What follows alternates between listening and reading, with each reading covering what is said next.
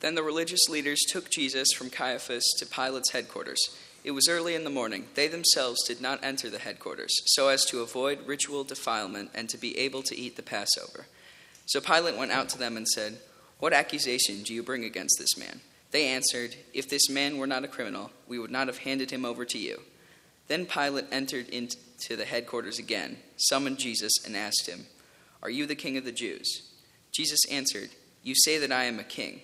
For this I was born, and for this I came into the world, to testify to the truth. Everyone who belongs to the truth listens to my voice. Pilate asked him, What is truth?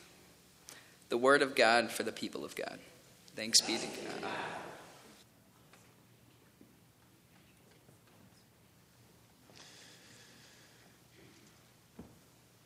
A few years ago, my wife went to a, a, conference. My wife, Jen, works in museums and historic preservation, and she goes to these, these conferences. And most of what happens at these conferences is really only interesting to museum nerds. They get together and talk about a, a, bunch of a bunch of museum nerd type stuff. They have speakers come in and talk about the best kind of acid-free paper to use when you're preserving historic documents and and they have presenters come in and tell you the best way to replace the windows in an old historic farmhouse. And most of most of what happens at these conferences really is only interesting to, to people who work in museums and preserve old buildings. But at the the conference that my wife went to back in 2016, this, this conference was particularly memorable. The speaker at this conference was particularly powerful and affecting. The speaker at the conference that year was a man named Bryan Stevenson. Bryan Stevenson is a lawyer and an activist. For decades, with his group, the Equal Justice Initiative, he has sought to defend people on death row. His group goes and finds people who are, are on death row who were there because of false accusations, people who were unjustly convicted, people who never got a fair trial. And Bryan Stevenson and the Equal Justice Initiative, they work to get those convictions overturned. They work to get people new trials and representation that they didn't have the first time they went through, through the court system. At this particular conference, Bryan Stevenson was speaking because he and his group, the Equal Justice Initiative, were working on a, a new project. The story behind the project is this Bryan Stevenson loves to, to travel the world, and as he traveled the world, he saw all of these memorials and monuments he went to Berlin in Germany and he saw there a, a, memorial to all of the people who had been killed during the Holocaust. And he went to South Africa, he went to Johannesburg, and he saw there a, a, memorial to all of the victims of South African apartheid. He traveled the world and saw all these monuments and memorials, and then he came back to America. He came back to the state of Alabama, and he looked around and he realized that there is no monument, there's no memorial like that in America. Nowhere in America was there any sort of memorial to all of the victims of white supremacy, of slavery, and segregation. And he said, There's something wrong about that. It's wrong that we should not tell this part of our story. It's wrong that we should forget this part of our history. And so he and his group, the Equal Justice Initiative, started making plans and coming up with a vision for a memorial to the victims of supremacy throughout American history. And when he spoke at that conference a few years ago, they were still in the fundraising stage. They were still trying to raise the money to make this vision a reality. Just a little less than two years ago, this monument actually opened. The memorial memorial now exists. You can go now to the,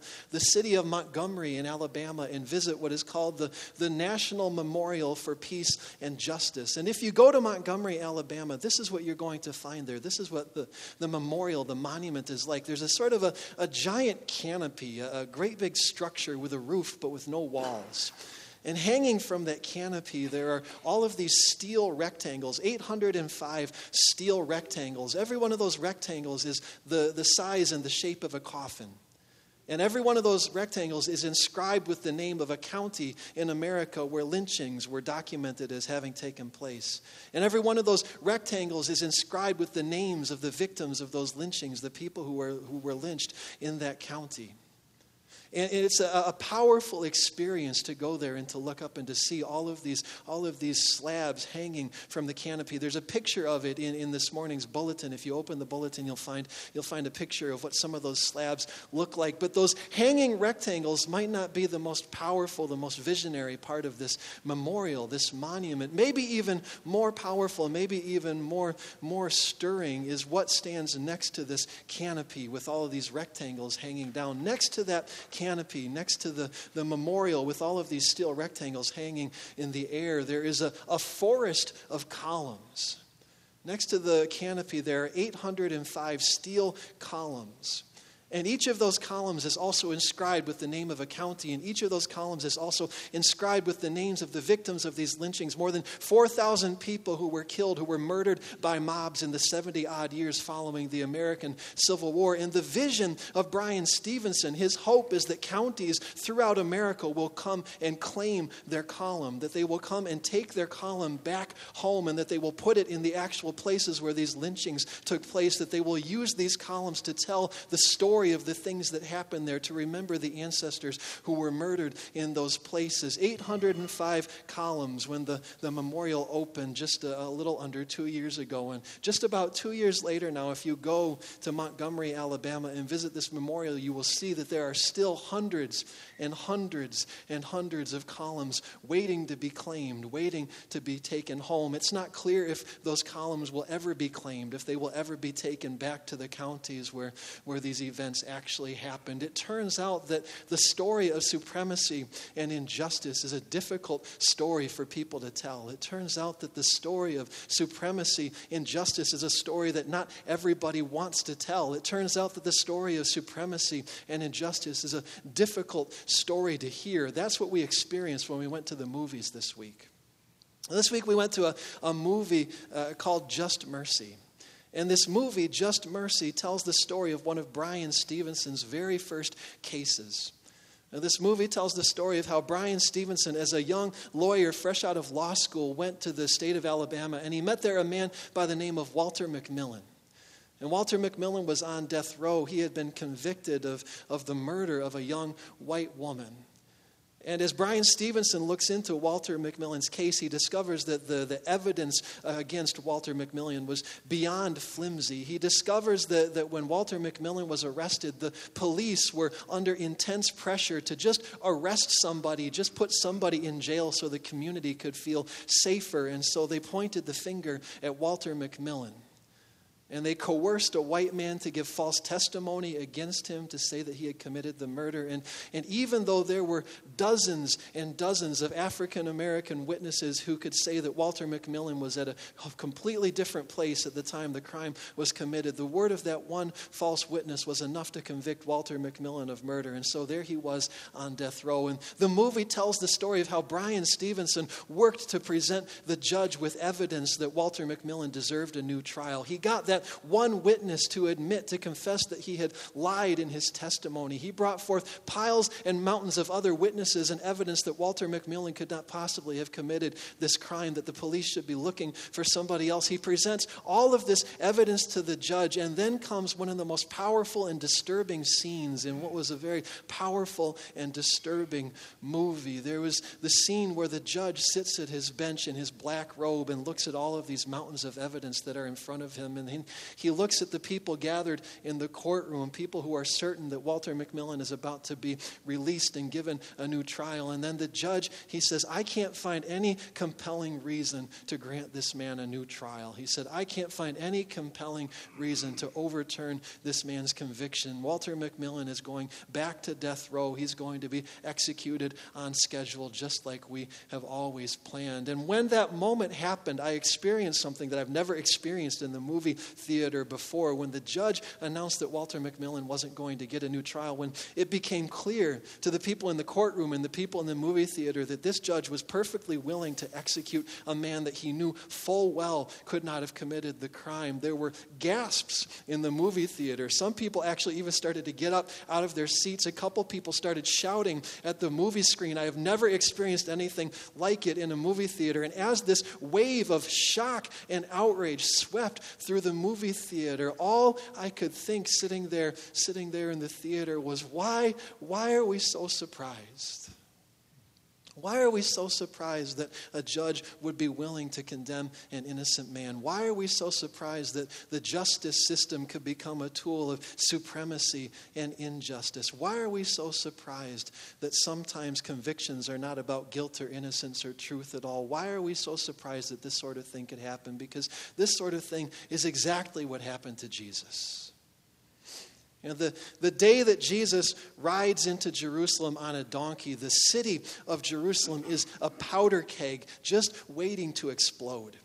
The Jewish people are tired of Roman oppression. They are tired of seeing Roman soldiers everywhere they go. They are, are tired of taxes and they are tired of military checkpoints and, and they are tired of being humiliated and disrespected. And there is talk of revolution. There is murder in the air in the city of Jerusalem. And the week that Jesus comes to the city of Jerusalem, things are particularly tense because the city is filled to overflowing with people who are there to celebrate the Passover festival festival. For our, our Jewish friends, the Passover festival is a time to gather together and remember how Moses went to Pharaoh and said, Let my people go. The Passover festival is a moment when Jewish people gather and remember how God freed them from slavery and oppression once before. And so the Passover festival always makes the Romans really nervous. All of these Jewish people gathered together talking about liberation and revolution and freedom from oppression makes the Romans nervous. And so, and so the streets are filled with extra Roman soldiers, all of them dressed head to toe in riot gear on the day that Jesus rides into Jerusalem. And, and into this powder keg of a city comes this man, this man, Jesus. Now, the religious leaders and the, the community leaders, they don't know a lot about Jesus, but what they know makes them really nervous. They know that Jesus is some sort of a, a prophet. They know that he's some sort of a miracle worker. They know that wherever Jesus goes, huge crowds of people gather together. And they know that Jesus is constantly criticizing the religious leaders. He is constantly criticizing the wealthy and powerful leaders of the community. And they are worried that Jesus is going to be the spark that blows up the entire city. They are worried that Jesus is going to say one word, do the wrong thing, and suddenly the city is going to erupt in violence and revolution. And the religious leaders, the community leaders, leaders, they decide that they need to do something about Jesus, that they can't let him continue to pose a threat to the city. And so they move against Jesus. They have Jesus arrested in the dead of the night. And then in the early hours of the morning, before the city is even awake, they put Jesus on trial. And the religious leaders bribe and coerce people to give false testimony against Jesus. And then they convict him, they declare him guilty. And then there's only one thing left to do, but they can't do it. They want to put Jesus to death, but the religious leaders don't have the power to execute a criminal. Only the Roman governor has got the power to hand out a death penalty. And so they take Jesus to the Roman governor. They take him to Pontius Pilate. And they bring him to Pontius Pilate and they say, Pilate, take our word for it. This is a really dangerous guy. This man has been going around declaring himself the king of the Jews. This man has been going around telling people that he is even more powerful, the emperor, and that he's going to overthrow the entire Roman Empire all by himself. Take our word for it. Jesus is a really bad guy and he needs to be put to death. And Pilate looks at the religious leaders and he has a suspicion that he's being played. He has a suspicion that they're not playing straight with him. And so he turns to Jesus, and Pontius Pilate asks him a question. He says, What do you have to say for yourself? Are you the king of the Jews? And Jesus looks at Pilate, and Jesus says, I am a king, but my kingdom is not of this world. He said, I came into this world to show people the truth. And everyone who cares about the truth, everyone who seeks the truth, knows exactly who I am and exactly what I came to do. And Pontius Pilate looks at Jesus and he raises an eyebrow and he says, Truth? What is truth? Now, for 2,000 years now, people have been arguing trying to figure out what on earth Pontius Pilate means when he asks Jesus this question What is truth? Some people say that maybe Pontius Pilate was a really deep dude and he wanted to have a philosophy conversation with Jesus and talk about the, the ideas of Plato and Aristotle. And I suppose that could be true. I suppose that it's possible that that's what Pontius Pilate is doing. But there's a much more simple and straightforward explanation for what is happening in this moment, what those words mean. And the simple and straightforward explanation is this In that moment, when he asked that question, Pontius Pilate reveals what this trial is really about. Pontius Pilate looks at Jesus and he says, Truth? What is truth?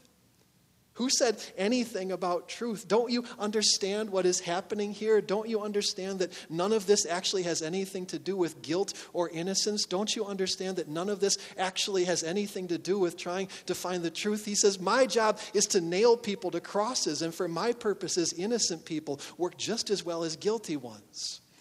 If you had walked into Jerusalem that day, this is what you would have seen. You would have seen rows and lines of crosses all along the side of the road leading into the city. And you would have seen bleeding and broken Jewish people hanging on those crosses. And you would have understood what everyone else who walked past those crosses understood that those people were not hanging there because they were guilty of any crime. Those people were hanging on those crosses to remind everybody exactly who was in charge. Those people were hanging on those crosses so the Romans could continue to feel safe and the Jews would continue to feel afraid. Those people were hanging on those crosses so the Romans could continue to feel powerful and the Jews would continue to feel weak. Those people were hanging on the crosses because the cross was never a tool of justice, the cross was always a tool of supremacy. Just like the rope hanging from the tree, just like the electric chair. Jesus said, I came into this world to help people see the truth. When Jesus died on the cross, he revealed the system of so called justice as a system of so called injustice. He revealed to us what injustice looks like so we would recognize it when we see it. And then Jesus rose from the dead so we would have the courage to resist injustice wherever we find it. That's what Betty Matura did. So this week I got to, to lead a service of death and resurrection for a member of our Court Street Church family. And Betty Matura moved to Flint from Alabama back in the year 1950. Back then her name was Betty Pless. And when Betty moved to the city of Flint, the first thing she did was she joined the Court Street Methodist Church. And Betty was a good Methodist. She sang in the choir, she taught seventh grade Sunday school, she raised her children here in the church. And then this week I got to talk to her children and, and ask about her life. And one of the questions that I asked her children was How did Betty live out her life when she wasn't here on Sunday morning? How did her faith, how did her Methodist faith, how did her faith in Jesus, how did it shape her life? And they had the most wonderful answer to that question. When I asked them that question, immediately this is what they said to me. They said, Betty's faith gave her a passion for justice and the courage to stand up to injustice. And then they started telling me these stories about Betty's life. And I'm not going to tell you all the stories that we could tell about Betty this morning. I just want to tell you one story. So Betty used to ride the bus back down to Alabama to visit her, her parents. And in the 50s and 60s, riding buses through the South back down to the state of Alabama, Betty saw some things. And her children told me the story of one thing that happened when Betty was waiting at a bus station one day. They said she was sitting there at the station waiting for a bus when she saw a, a child, a young black child who was clearly in distress. And this child was standing in front of the ticket counter, and this child was trying to get the attention of the man who was behind the counter selling tickets. And the child just kept saying to the man, Excuse me, sir, would you tell me where the bathrooms are? Excuse me, sir, please, I just need to know where the bathrooms are. Excuse me, I have to go to the bathrooms. Would you tell me where the bathrooms bathrooms are. And the whole time that this child was sitting there, was standing there asking this man to, to please show me where the bathrooms are, the man was ignoring the child completely, pretending that the child wasn't there. It was clear that this man was getting some sort of pleasure from the child's discomfort. And Betty, across the, the lobby, she watched this for a few seconds. And then she couldn't take it anymore, so she stood up and she marched across the bus station, and her daughter said, I can still hear her heels click, click, clicking across the linoleum as she marched over to that ticket counter. She said, Betty leaned across the counter. She looked that man in the eye and she said, Excuse me, where are the bathrooms? And then the man sheepishly looked at Betty and told her where the bathrooms were. And then Betty gave him a good, hard glare. And then she reached out and offered the child her hand, and the child took her hand, and together they walked off to find the bathrooms. Betty escorted this child off to the bathrooms. That's just one story, one story from the life of a member of our Court Street Church family. This week we remembered Betty. We told many stories of how she resisted injustice wherever she found it. This week we remembered Betty as someone whose Methodist faith, faith helped her to see injustice and recognize it when she saw it. This week we remembered Betty as someone whose faith gave her the courage to stand up to injustice whenever she encountered it. And my prayer and my hope this morning is that someday somebody will remember us that way too. Let's pray. God, we pray that you would give us eyes to see and courage to stand. God, we pray that you would help us to see when the things that are called justice are actually injustice. God, we pray that you would make us angry when we need to feel angry. That you would make us sad when it is appropriate that we should feel sad. God, we pray for your kingdom to come and heal this world. And we thank you for letting us be a part of that healing. All these things we pray in the name of Jesus. Amen.